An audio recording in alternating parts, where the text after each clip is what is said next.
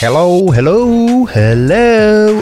Hello, everybody. Welcome to the Weekend Nugget. It's Friday, and the Weekend Nugget is about bringing to life what I think I learned. This is the episode where I share with you what I went through in my first six months. Raw seriousness, not so seriousness, truth. What can you expect from the Weekend Nugget? Well, you can expect vulnerability, rawness, honesty, playfulness.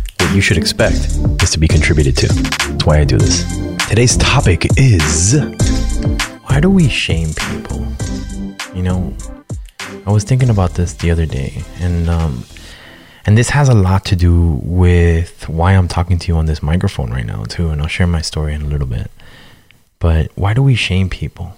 Like, what is it? What is it about the weak that pisses us off so much that we pick on them, that we shame them? Like, is it is it our own insecurity? Do they remind us of that? Like, when I look at it now and I think about it, I'm like, shaming people. Um, fucking, I've seen a lot of it. I've even been part of it. I've been a fucking part of it. But it's like, what's the payoff? Like, I look at it, I go, what's the payoff?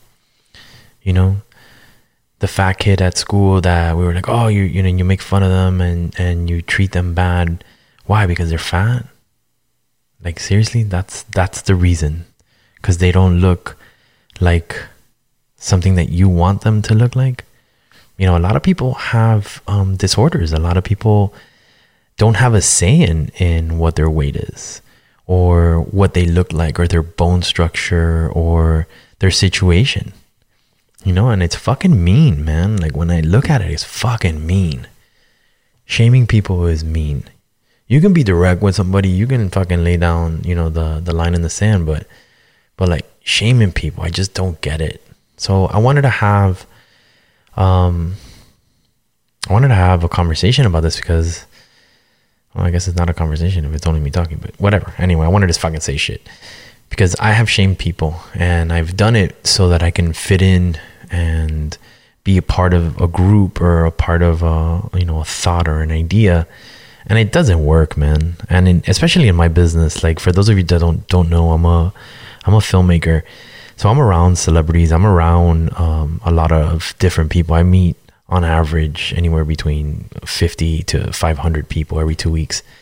And it, it's gnarly because it, you see it you see it fucking everywhere but to give you an uh, an instant of when it happened to me was um, inside my first six months. So literally inside my first six months, like when when people found out that I was um, divorced, um, my uncle in particular, My fucking my favorite. He he was like my uncle, man, my favorite uncle. Fucking got along with him my entire life, and this was the the straw that broke the camel's back and I never heard him say it. You know, it was it was a rumor. So if anybody's hearing it or if he's hearing it, you know, fucking call me, bro. I love you and I miss you, and it sucks um, that this misinterpretation has us divided. Um, but I don't have the fucking courage to call you because for whatever reason, that's another fucking podcast. But anyway. But um, I heard that my uncle was saying that um, my ex had cheated on me, and I have uh, proof. But um, but nobody knew, you know, like nobody knew that um, that that what was happening. So when I shared it with somebody um, who I believe shared it with him, uh, he was like, you know, Latin male, and the way that the rumor goes was that he was basically saying, "I look, you know, what a bitch," or um, I am, not him, uh, not her. He was basically shaming me, you know, being like, "haha," and there was there's a lot more to it. Obviously, I'm giving you like the fucking cliff notes in the context of you know why do we shame people. But I didn't understand that because here's this person who I have shown loyalty and love to my entire life, and you know he was saying these things, and I still love him. I mean, I don't give a fuck that he was saying it. Actually, it gave me strength. Like this podcast was born because once I did that, I had a choice. I was either going to be shamed in the shadows or I was just gonna fucking come out and own it. And then I did. I posted a Facebook video saying I'm getting divorced or I am divorced. I don't even remember anymore. And this is who I am, and you know, eat a bag of dicks. I don't give a fuck. And that was super freeing because one, the rumors immediately stopped, and they were growing pretty um, fast from what from what I was overhearing. But it immediately stopped. There was no because I put a face to it, and that was the beauty of of the taking control of the narrative inside of the the shaming. And I say that because I guess there's glory in numbers. Like when we elevate people, when we create, you can't stop that. That machine doesn't. But when you don't, when you're reacting or when you stay enclosed or bitter or quiet, you know, you can't do anything about that. You can't do anything about it. And if you can't do anything about it, then there's nothing that gets done. So you really have to look at it um, from a different perspective. And there really there is glory in numbers. So by sharing the story, what happened was a community was formed. A conversation began where it's like, who does not have the courage to voice what's happening to them? And that inquiry left to, you know, led, led me to this podcast. I created Divorce the First Six Months as a result of that um, that was the foundation that was was motivating all of this conversation to occur. And then the weekend nuggets, you know, spawned because it was like, all right, well, how do how do I say what I want to say?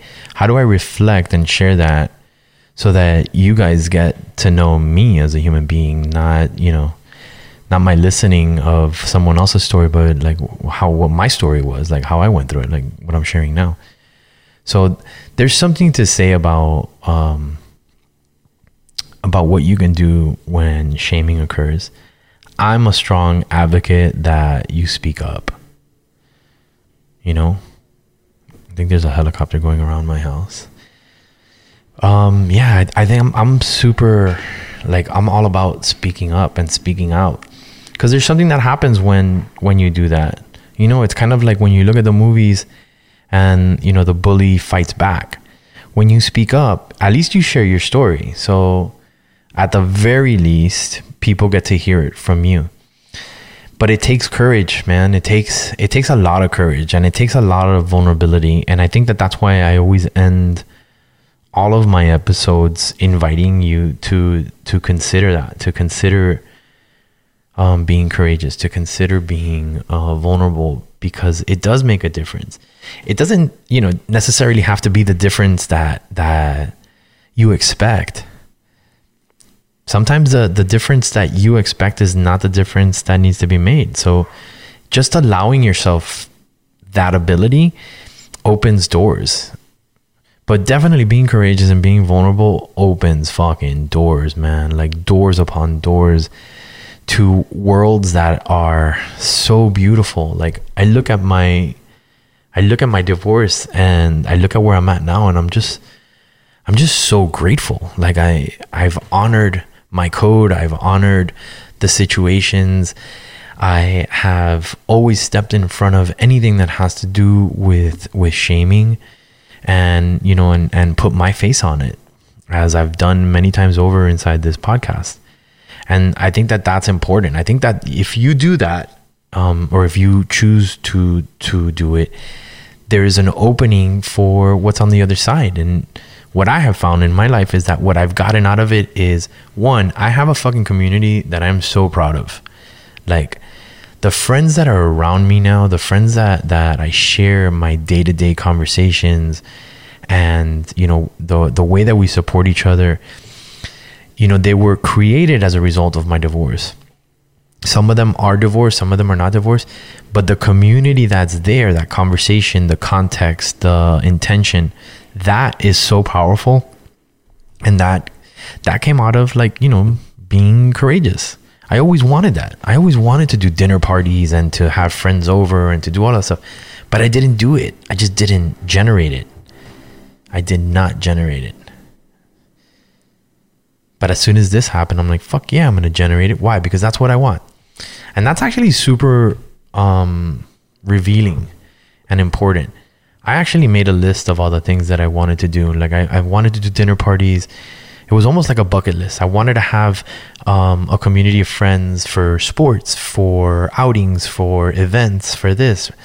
And I just got really clear on what it was that I wanted to create because um, the other option was, you know, to be fucking hiding and shameful about what happened. And I didn't. I owned my shit, man. I fucking owned it. Not only did I own it, I was like, let's go. Like, who wants to fucking debate this? I'm like, I'm not gonna fucking be responsible because somebody chose not to be with me. It's that that's her fucking choice. And I've argued this so many times over because I refuse to be ashamed of it. I'm like, she stopped choosing me. I totally get it. And you know what? I fucking honor and I respect her for it. Because she gets to have a choice because it's her fucking life. Kudos to you. Um, whatever she does is fucking, you know, that's her choice, just like it's my choice. And I had a choice to be ashamed or to own it. So I own my story. Yes, she did not want to be with me. Yes, she was okay with us getting divorced. Yes, she did cheat. And those were all her choices. And as a human being, she's entitled to make them for herself. And I was cool with it. But I wasn't to be that fucking sob story like, oh, I was cheated on because I'm not good enough. No, eat a bag of dicks. I'm totally fucking good enough. But, you know, my biggest takeaway inside of that was I wasn't paying attention and I didn't notice the clues that were there. They were always there because I was more committed to being um, looking good. I was committed to to fucking having the perfect marriage where I communicated and all this other bullshit.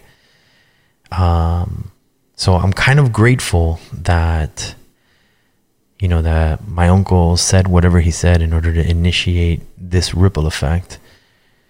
Um, because it really gave me the power to choose to not be ashamed of my story. And I am not ashamed of my story. I own it. It's me. It's who I am. And I love myself. I have a lot of love to give and a lot of knowledge to share because, you know, there's so much hurt. There's so much fucking victimization and and it's not necessary.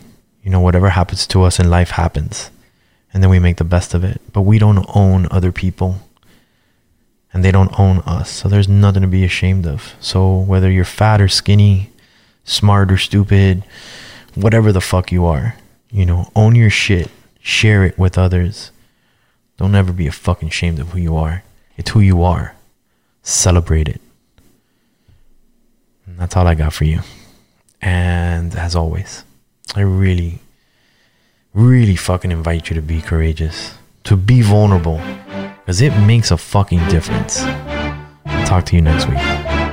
Thank you for listening. That was the weekend nugget. Just a little something to get you ready for the next two days. If you want to stay up to date with us, head over to www.divorcethefirst6.com. Till next week, keep being courageous, keep being vulnerable. It makes a difference.